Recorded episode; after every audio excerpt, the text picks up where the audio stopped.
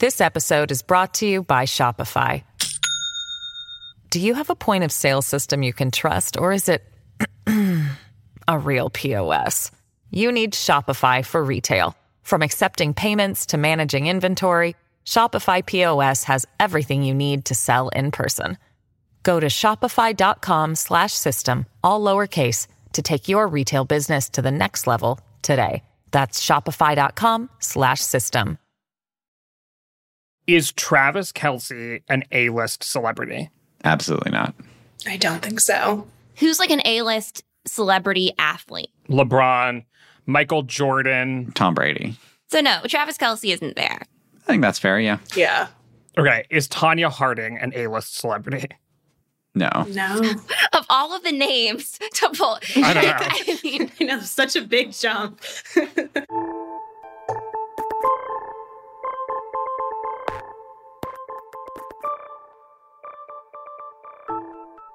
Hello and welcome to the 538 Politics Podcast. I'm Galen Druk. Happy Monday. Yes, we are going to talk about Taylor Swift today. Not the new album that she announced at the Grammys last night. You'll have to join me on my underground podcast or something in order to get that news. But we're going to talk about the way that Taylor Swift has entered the political news cycle. So, reportedly, Biden's campaign is seeking her endorsement. And also, folks have been talking about the purported effect that she and Travis Kelce could have on the 2024 race if they choose, or she in particular chooses to endorse. Seriously, look what you made me do, conspiracy theorists of Twitter. But Good one, Galen. nice. nice. We are also going to head back to the presidential primary trail. There are several contests between now and the South Carolina Republican primary at the end of the month. Two different Nevada races, the U.S. Virgin Islands. Democrats had their primary in South Carolina over the weekend. So, does any of this matter? We're going to let you know.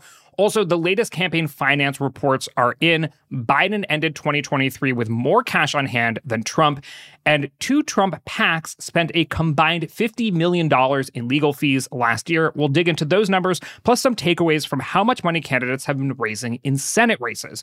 Here with me to discuss it all is politics reporter Leah Askarinam. Welcome to the podcast, Leah. Hi, happy Monday. Also here with us is senior elections analyst Nathaniel Rakich. Hey, Nathaniel.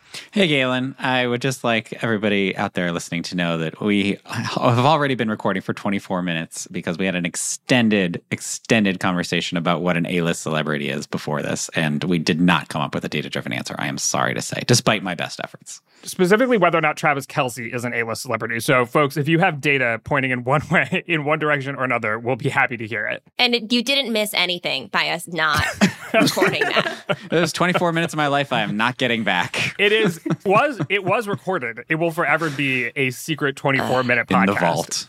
Also here with us, we have a special guest today, 538 Politics podcast intern Jayla Everett. Welcome to the podcast, Jayla.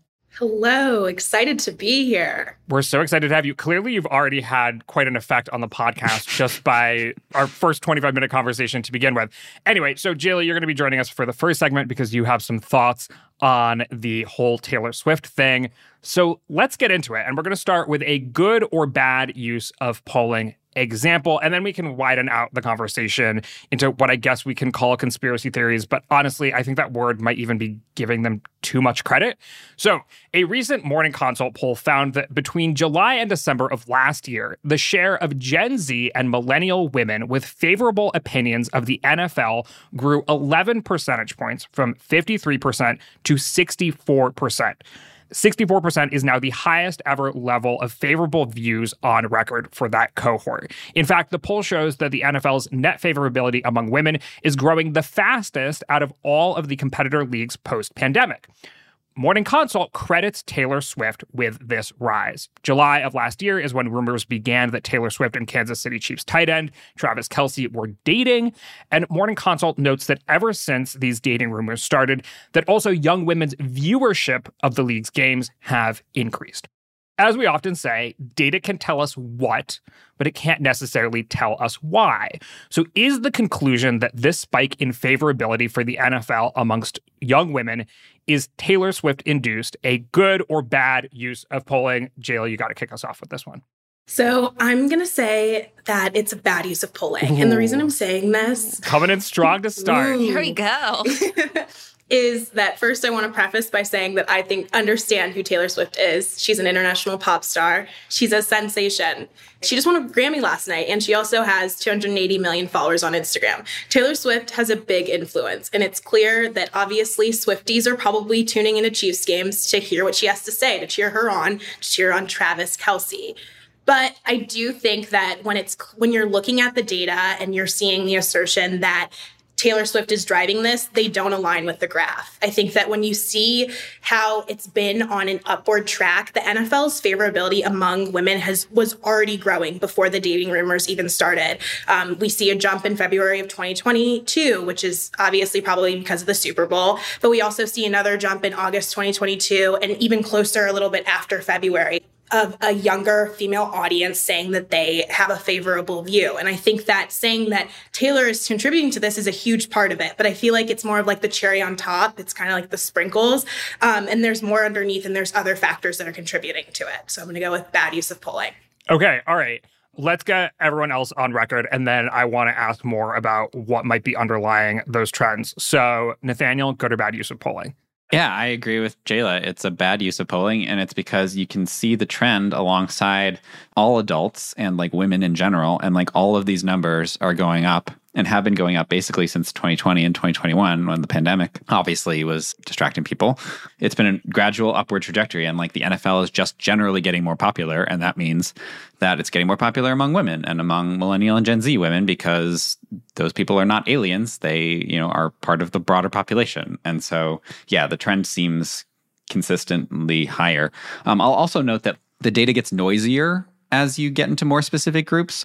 There's actually a ton of noise and bouncing around among these crosstabs among Gen Z and millennial women. Morning Consult did a good amount of cherry picking here, where they said Gen Z and millennial women with favorable opinions of the NFL grew from 53% to 64%. They chose a conveniently low point for 53% and a conveniently high point for 64%. But then actually, after it hit 64% in December, it dropped back down like randomly to like 56 ish percent in January. And like, this is not. And January like, would be when the Kansas City Chiefs are literally getting ready to go to the Super Bowl. Yeah. Like, so it's pretty clear to me that this is just like noise. And like, you know, when you just take the smaller samples are going to yield larger margins of error and the numbers are going to bounce around a lot. The like overall trend is upward. But again, that's something that's been happening for years. Yeah, I agree. It's an upward trend for everyone. so, it honestly, it honestly seems a little infantilizing or something to be like, oh, look, young women are now interested in the NFL and it's all because of Taylor Swift when the actual trend is that everyone is becoming more interested in the NFL. Like, I don't know. I, I can't speak for Gen Z or millennial women, but is that kind of offensive? I mean, I wasn't, I guess you might have heard from my tone when I was like, no, maybe I was, no, this is not a good use of polling. Maybe there was a little bit of, of frustration um, in there. Okay, so it's been going up since they really did choose a conveniently low place to start off. Like there was a spike among everyone in like February 2017. It's pretty similar now as it was in February 2017. I think like it's technically higher now by like a point or two. But like we're not like, oh well in February 2017, what album was Taylor Swift releasing? Like I think what's probably the better question is like who was playing in the Super Bowl that year. And I don't know who was playing in the Super Bowl that year. I don't care who was playing the Super Bowl that year. But I do know that in February of 2017, the reason why there was a spike is much more likely to be because of the teams in the Super Bowl than because of whatever Taylor Swift was doing. I actually think that it, it looks like the downslope from that, I think actually was because of the national anthem and kneeling controversy in 2017, which caused, I think, a lot of Republicans to have a negative view of the NFL, which I think has probably recovered, although I haven't seen the partisan crosstabs. Oh, interesting. And that does make me wonder what it was, like why they started in February 2017. I don't know if you have that data, but like it looks like in our graph, like it started out at a really high point, it dropped, and then it's been slowly growing to about where it was in February 2017. Right. But what was it like before February 2017? Was that a high point or was that a low point? You know, is this part of a, a bigger drop? I, I don't know. Okay, so Jayla, what might be some other explanations apart from Taylor Swift for what's going on here? I think a lot of it could be attributed to social media. First focusing on two aspects. So the first would just be in general the NFL's social media strategy. Right now, the NFL has 29.3 million followers on Instagram and 13.1 million followers on TikTok. That shows their clear influence and the reach that they have. But the way that they're using their reach and expanding it is through their content. And I think that when you're going to their pages, you're not just seeing things like, oh, this is a commentary on a game, or here's some stats that nobody cares about. But instead, you're seeing more things that are interacting with the fans. It's showing jokes the players are telling on sidelines. You're seeing the comments say, can you rate this player's outfit one through 10? Or they're turning whatever they're doing in the sidelines as their victory dance for a touchdown and saying, turning it into a meme that aligns with whatever song is trending. And the reason I'm saying that that contributes to it is because it might just seem like this small effort, but in general, it's making making the NFL seem more approachable and it's reaching out to those audiences. So if you're someone who cares about fashion or you're just in tune with trends, it's saying, oh, well, this is a place for you to come and enjoy this with us too. Like it doesn't have to be that this is a man's game of football and mm. you're here and you've been here, or if you're and if you're new, you're out. It's not that at all. It's saying we want you to enjoy this with us. Another aspect of social media that I think is helping the NFL really tap into a younger female audience is who the players are dating. Um, well, then, then we're back to Taylor Swift, aren't we? no, but it's I think it's in a different way because Taylor Swift is helping with the Chiefs. That's one team. There's 32 teams in the NFL influencers like Alix Earle. She's dating Braxton Berrios, who plays for the Miami Dolphins. But she also has an influencer reach on TikTok of 6.4 million followers. And so even though for her, she's just making maybe like a get ready with me video to go see my boyfriend's game, what you're seeing in the comments are people saying, I'm a Dolphins fan now. I want to support, or I saw you on screen during halftime. It goes along, I think, with the trend of female audiences follow who they support. So that's what we're seeing with Taylor, but we can also see that across influencers. And Alix Earle is just one example. There's plenty of others.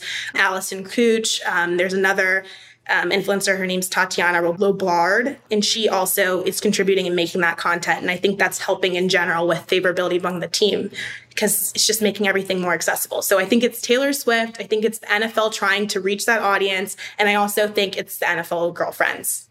This is interesting because it felt like the NFL was really hurting for a moment, like over the past decade with concussions and the long term health consequences of that, the back and forth over kneeling.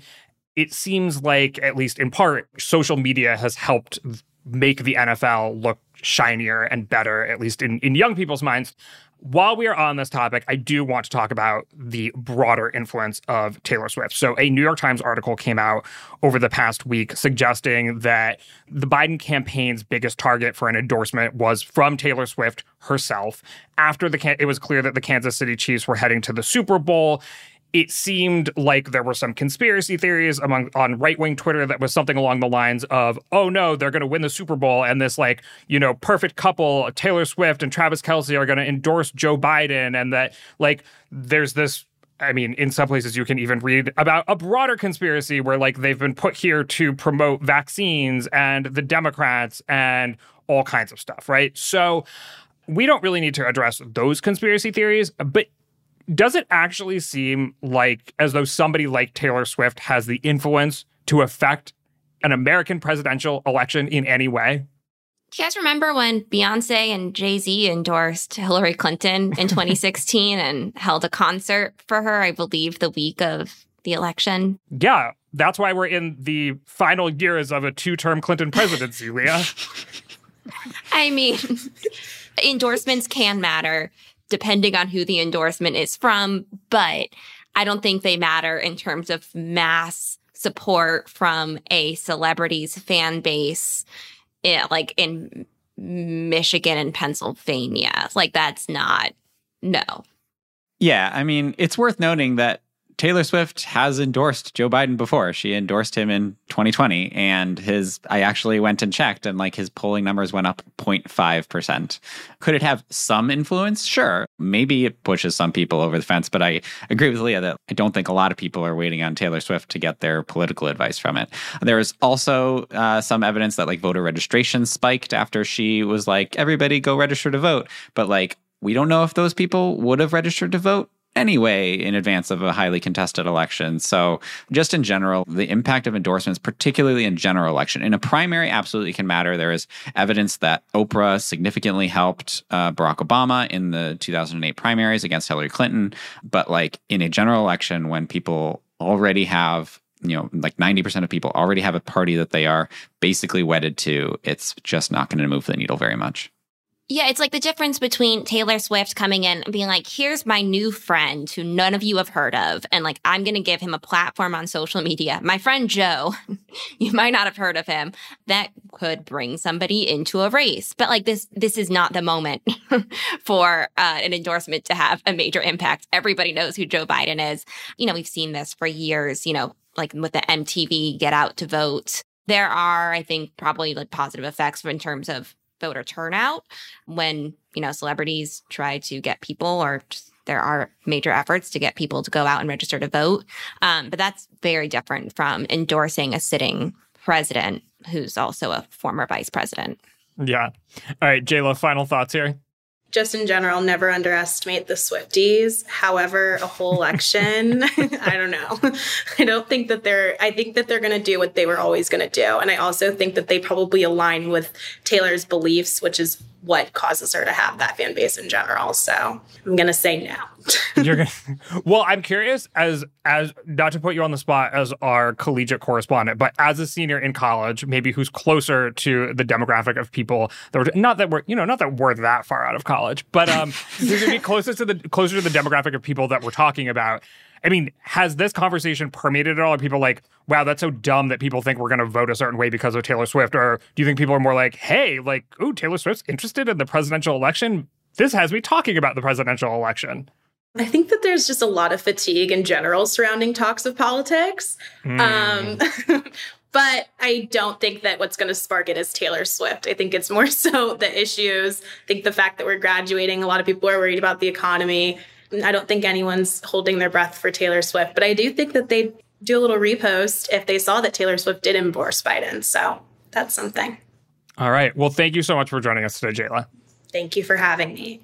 All right. Up next, we're going to move on to the primaries. This episode is brought to you by Shopify. Do you have a point of sale system you can trust, or is it a real POS?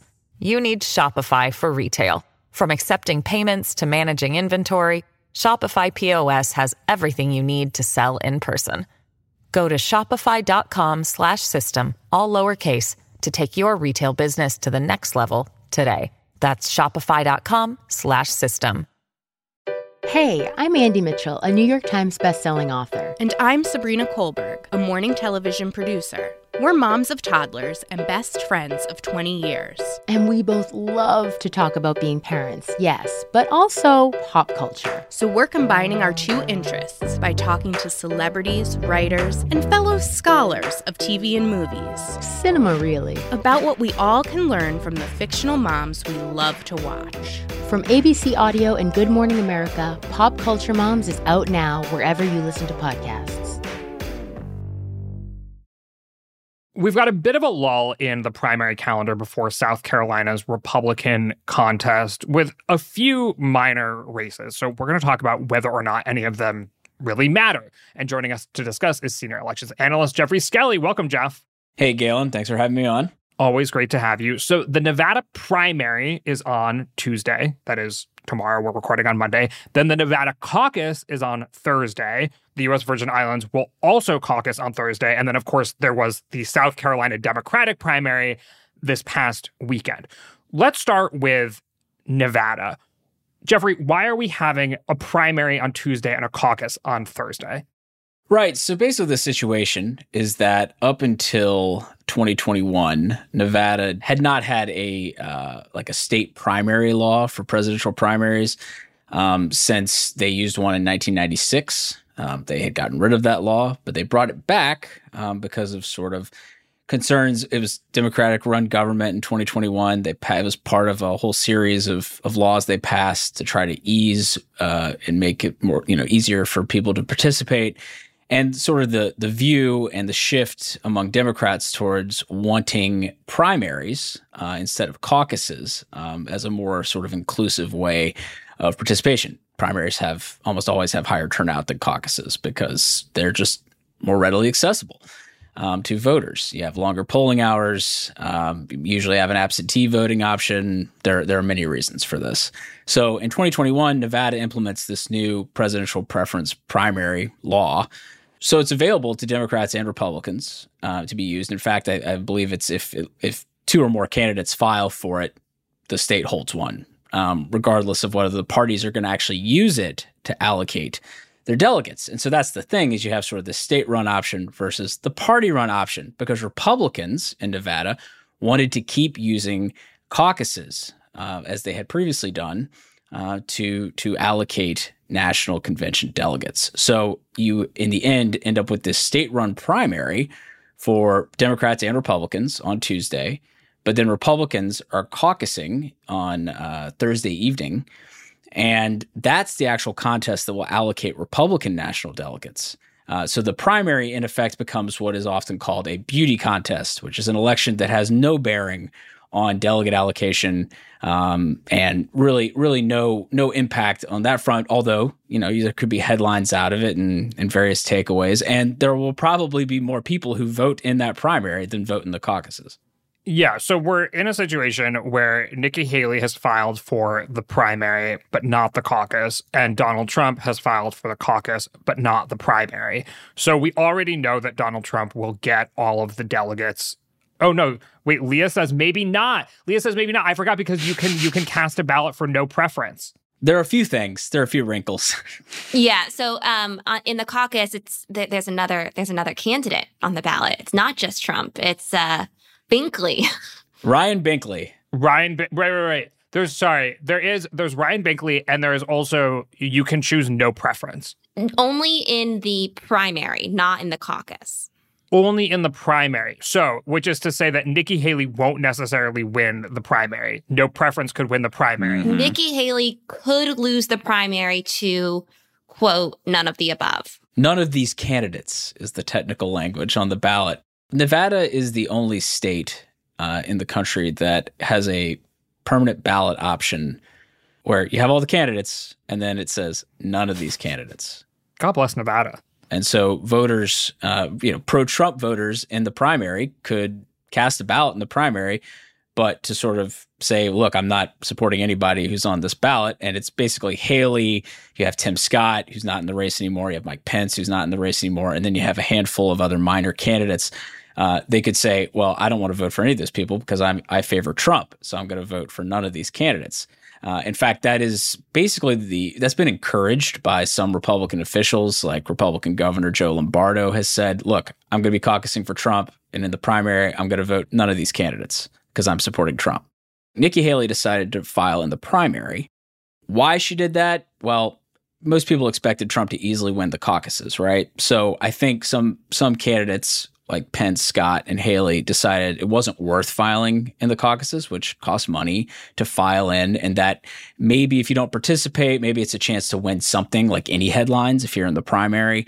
And for Haley, it's actually worked out because this has sort of made Nevada, you know, an uninteresting contest. And so we look ahead to South Carolina, which is her home state and where, you know, it could be sort of her last stand.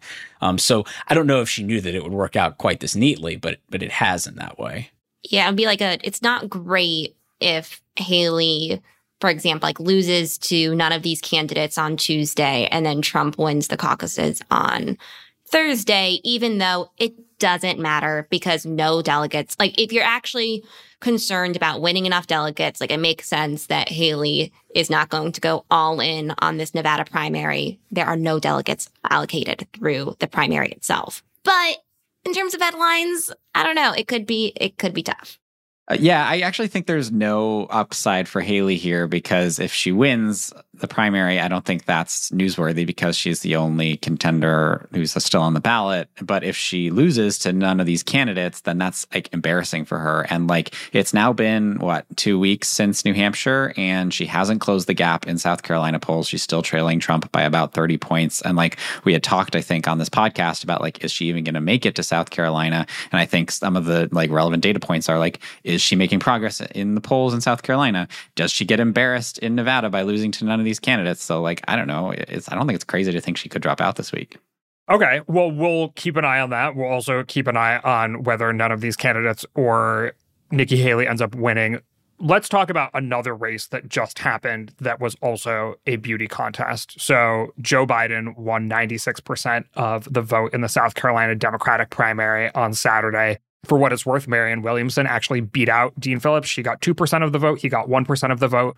Now, I think we were on watch to see Joe Biden's performance in general, just as a gauge of enthusiasm, not necessarily, well, clearly not as some sort of indication of who would win this primary. Did we learn anything from this? And is and did enough people even vote to gauge whether people are enthusiastic for Biden or not? I don't think anyone should make any attempt at a takeaway from what was essentially an unopposed primary. You know, Biden won 96%. He won at least 90 he won roughly 95% or more in every single county in the state. So, obviously different counties in South Carolina have different demographic breakdowns and yet this was the result across all of them. And like 130,000 people voted whereas in 2020 like 500 nearly 540,000 voted. So, I just don't think there's really anything to say except Joe Biden is the incumbent president and running for renomination and easily won, as we would expect and have expected throughout this process. Well, then I don't think we need to give it much more airtime. The U.S. Virgin Islands. Anyone paying attention to uh, who's who's campaigning in the U. Has anyone taken the opportunity during this dreary first two months of the year to campaign in the U.S. Virgin Islands? They have not. No, Um, Nikki Haley.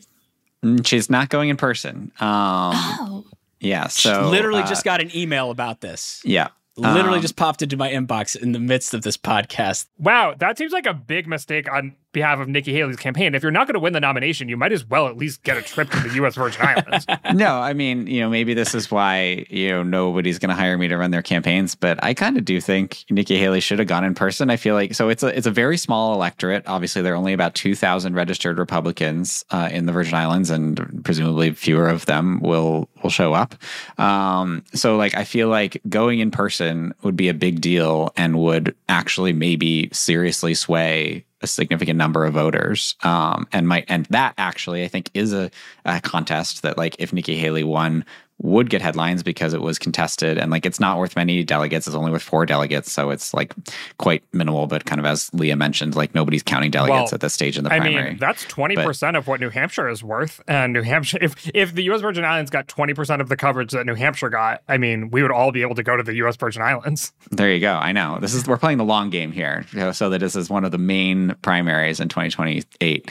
Um, but uh, but no, Nikki Haley has held uh, two, including the one she's holding today. She's held two virtual events there where she's like zooming in to meet with people. Um, and uh, Donald Trump hasn't held any yet, although obviously there's still uh, a few days left until the the actual caucuses, which are on Thursday. Um, and they're they're called caucuses, but they're actually more like a party run primary where they're just like designated voting hours. It's actually funny if you look at like the polling sites. It's like you know like so and so's beach bar. Um, so uh, sounds like a fun a fun primary to cover. All right. So there are some intricacies to pay attention to over the next couple weeks, but focus is mostly on the South Carolina primary at this point, where, as you said, Nathaniel, the gap between Trump and Haley is consistently 30 points or more. Nationally, Trump is now polling above 70%. The gap is larger than 50 percentage points between Haley and Trump. Are we just on dropout watch? Is there any more to say about the Republican primary at this point? Yeah, I mean, I don't know. I, I think candidates say that they are going to stay in until the moment that they drop out, right? So, like, I'm not sure I believe that she'll stay in through South Carolina. I mean, she's made it two weeks, so you know she might as well keep soldiering on. But like, yeah, like the the outlook, it's not getting better for her in South Carolina, and like. I do. I, I'm actually really curious because, like, we don't have any polls with Virgin Islands. Obviously, it's such a tiny electorate that um, kind of most like political observers aren't paying attention to. Um, there was a one poll of the Nevada primary, right, Geoffrey, that showed none of the above leading, but it was by a polling firm I wasn't familiar with, and Jon Ralston, who is kind of the Nevada political guru, did not put a lot of credence in that poll. So there's, I think, significant uncertainty about what could happen this week. But I think that what what actually happens it may not be that. In that case, let's move on to the latest campaign finance news. I know that sounds really nerdy, but there are actually some interesting takeaways from the FEC filings that came out last week. People who disappear without a trace. Where is she? The most notorious murder cases in New York. Pure evil. And the most devious killers. There's a Hannibal Lecter feel to him. For chilling true crime stories, follow the True Crime NYC podcast wherever you listen. Last week, we got a clearer picture of the campaign's finances thanks to an FEC filing deadline. So it's early, but Joe Biden has a slight edge on Donald Trump, at least in terms of cash on hand.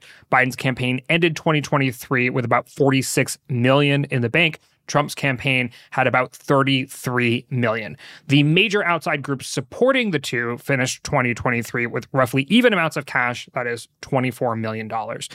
So we're going to talk about what we learned from some of the Senate races as well, which maybe had more interesting tidbits. But just because this is the race that the most people are paying attention to and this got plenty of headlines, does this matter? I mean, does a, a 10 million or so, 13 million gap between Biden and Trump mean anything at this point in terms of fundraising and in terms of well, ultimate performance? Yeah, Galen, you know, if you actually take a look at sort of all the fundraising vehicles that these candidates have, so like joint fundraising committees, like the Biden Victory Fund or, or what have you, um, or the or the national committees, the gap is a bit larger between Biden and Trump.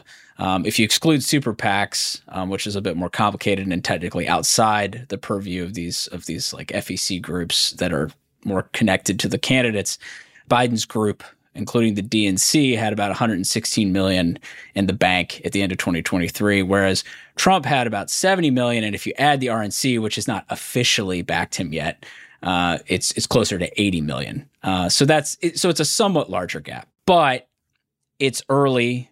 The Republican race isn't officially over, and I just think at the end of the day, in a presidential election, you know, both parties are going to have so much money thrown at this race that it becomes difficult. And we know, generally speaking, like fundraising matters the most, like in terms of like spending on ads and spending on other things. Like it's going to have the most impact for candidates who aren't that well known. So we, you know, it's it's a better thing to really hone in on for congressional races, for instance, especially challengers um, who aren't as well known.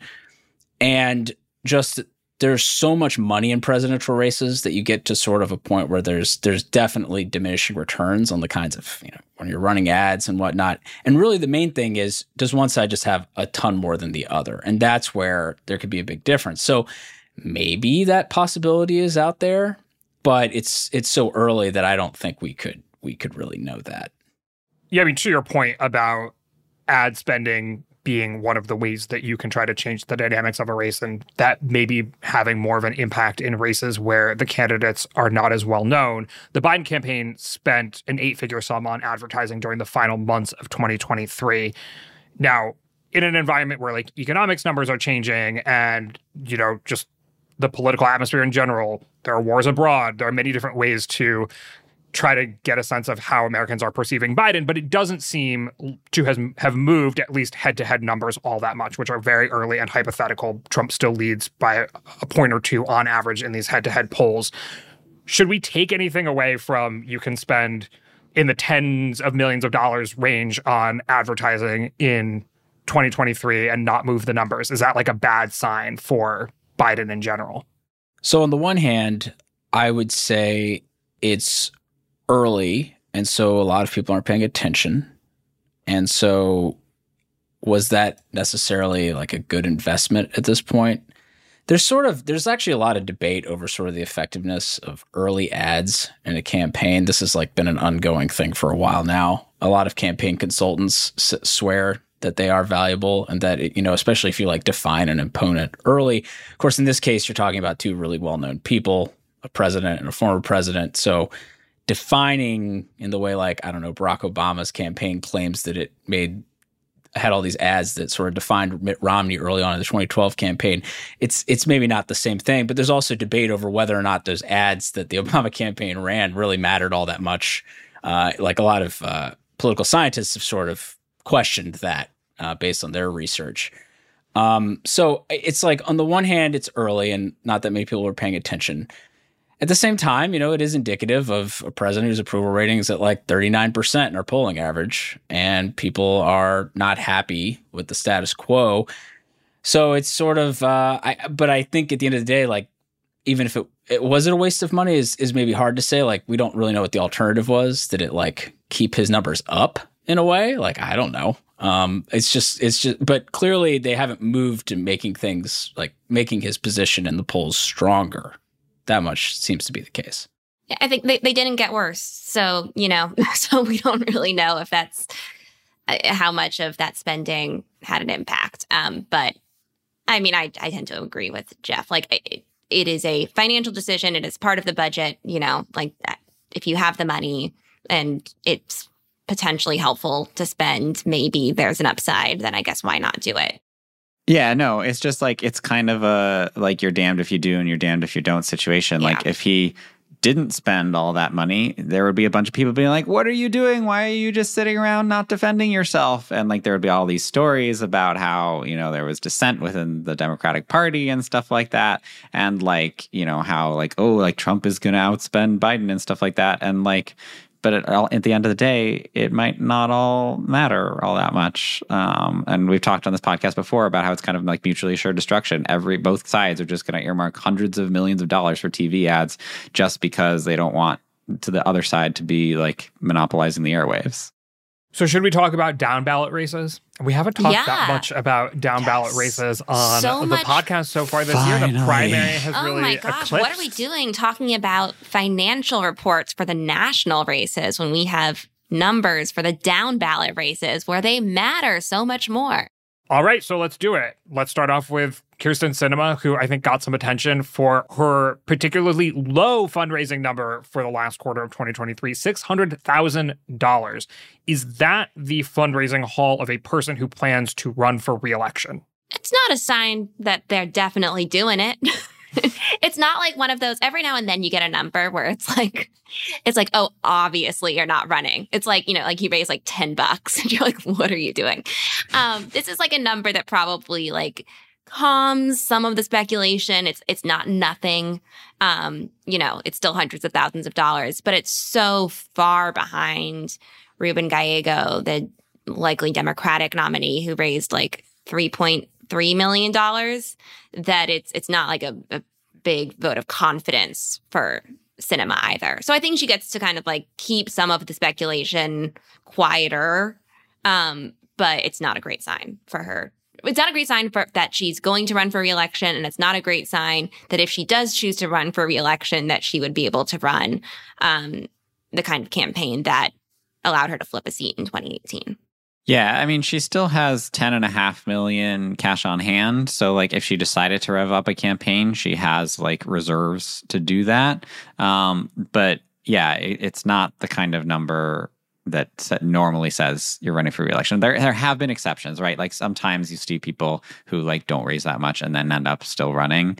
Um, but it's usually the kind of thing that people in our business look at to be like, oh, that number is really quite low, and maybe it means that she like her heart isn't in it, and she has decided not to run. She just hasn't told the rest of us yet also because she's now an independent. So if she is running for reelection, she's not going to have the support or infrastructure from either of the two parties to help her run her race. Like she'd have to do it pretty much completely on her own. So also an indication that she I mean if she was pulling in millions of dollars, you would say, "Okay, wow, this is somebody who plans on running an independent race that will at least make things potentially interesting." But that's not what that number looks like.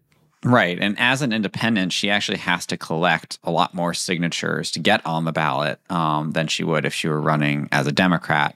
Um, and that is over 40,000 signatures. And the time is running out to do that. The filing deadline in Arizona is April 8th. Um, so, like, she is really going to have to. There was a good article in the Arizona Republic the other day about, like, you know, basically, like, time is running out. Like, she, if she's going to do this, she needs to start right now.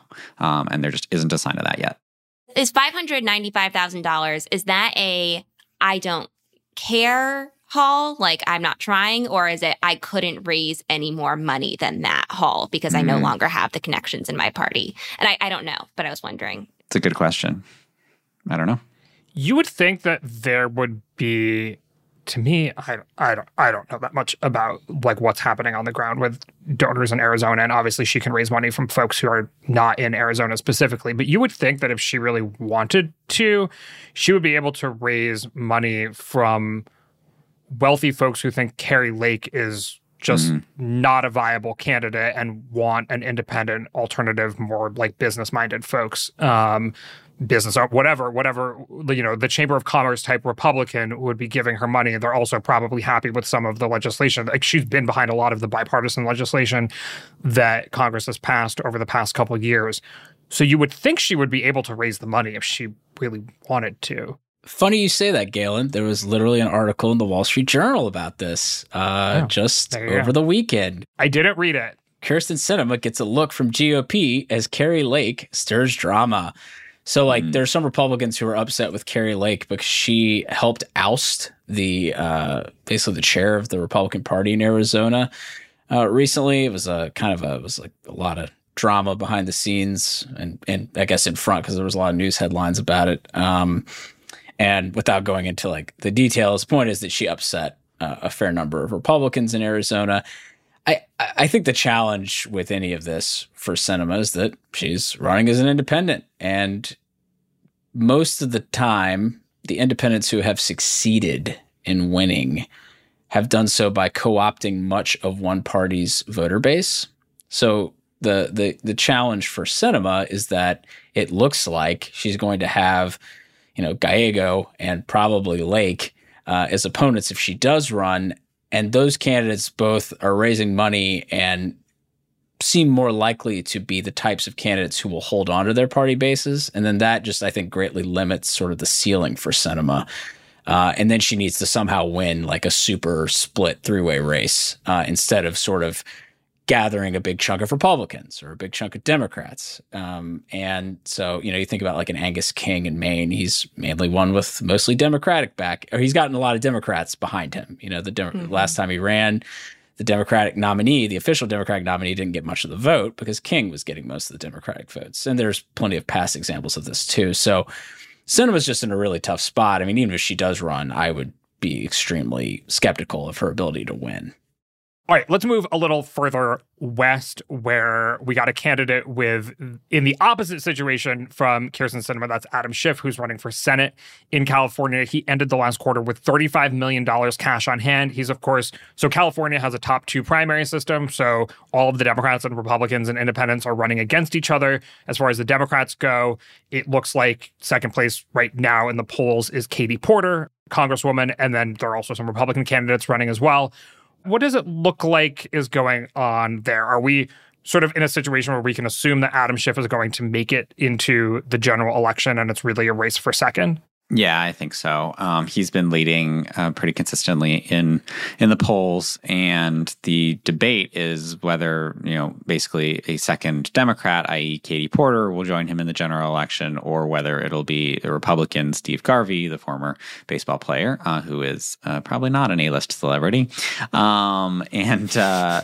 but basically, obviously, like Schiff, and probably no small amount of Democrats would like it to be Schiff and Garvey In November because basically that is like nine months where Democrats aren't going to be spending millions of dollars and nuking each other in an extended primary, um, which you know, it, like is I mean, money doesn't always work this way, right? But like um, that's money that could be deployed in other Senate races like Montana or Ohio or something like that.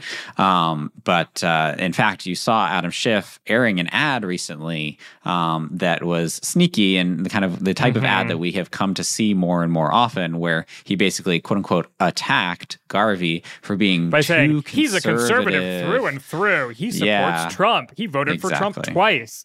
Right. And it's like, okay, we get the we get the message. So basically, Adam Schiff has so much money that he is airing ads to help uh, Garvey because Schiff himself doesn't actually need the help to get into the the second round. Um, so to be clear, but we'll see. Adam Schiff was in the ad and it juxtaposed Adam Schiff to Steve Garvey. It wasn't like he's just airing ads on Steve Garvey's fair. behalf. To- yes, like- he's not saying vote for Steve Garvey. Right, exactly. He's saying like, look at the difference. I'm a liberal and this guy's a conservative, but two conservative Californians. It's quite clear that when you see somebody juxtaposed to Adam Schiff, you think, "Wow, I like that guy who's not Adam Schiff." He's trying to choose his his opponent. That's like, and we've seen this happen before. It's a wink, wink, nudge, nudge kind of moment where you know we saw Claire McCaskill say that she like shotgunned a beer when she did something like this in 2012 or whatever it was, um, and managed to choose her opponent. Todd Akin, Oh, who Todd Akin. legitimate rape. That was him. That was him, and she aired similar kinds of ads, like, "Oh, he's too conservative," and then she got, but then he won the nomination and she won the general election. So it's a thing. Okay, what other numbers stuck out to folks in the FEC filings before we end for the day?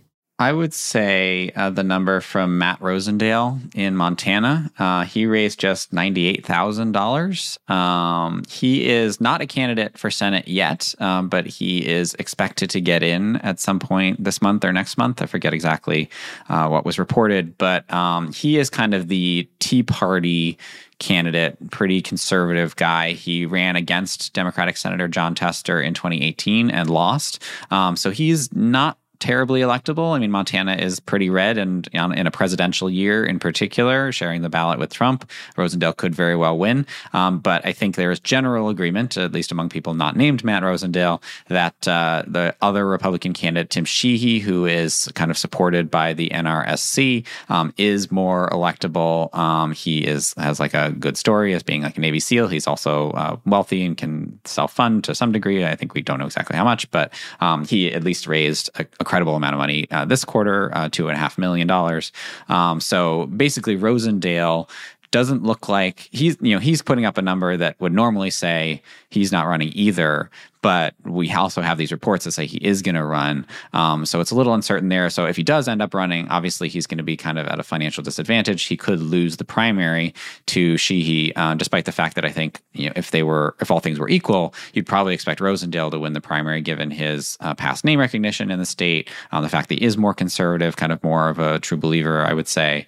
Um, but uh, but yeah I think that's shaping up to be really one of the most pivotal primaries of the cycle. With the Montana race, you know, Rosendale does have, it looks like $1.7 million in the bank. So, like, it's not that he doesn't have money to work with to start out if he does decide to run for Senate against Sheehy in the Republican primary. And Sheehy, to be clear, has a little less than that, uh, or had a little less than that at the end of the last quarter. But yeah, just just to raise that little, um, and you're thinking about running even in a state that is not expensive to run ads in, like Montana. You know, if you're facing a, a potentially extremely competitive primary, and any of the early polling we've seen in Montana has shown that Sheehy and Rosendale could be a real a real barn burner, if you will. It it seems kind of amazing to me, uh, like a little bit like kind of political malpractice. All right. Well, if you enjoyed this, I'm sure we'll have plenty more in the weeds Senate coverage as we move through the year. Of course, it's pretty competitive, as we discussed, I think, in the first podcast of the year where we were buying and selling odds. Folks thought it was pretty likely that Republicans win, but we will see as uh, things continue.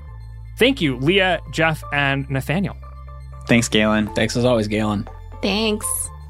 My name is Galen Druke. Tony Chow is in the control room. Our producers are Shane McKeon and Cameron Chertavian, and our intern and guest star of the podcast is Jayla Everett. You can get in touch by emailing us at podcast at 538.com. You can also, of course, tweet at us with any questions or comments. If you're a fan of the show, leave us a rating or review in the Apple Podcast Store or tell someone about us. Thanks for listening, and we will see you soon.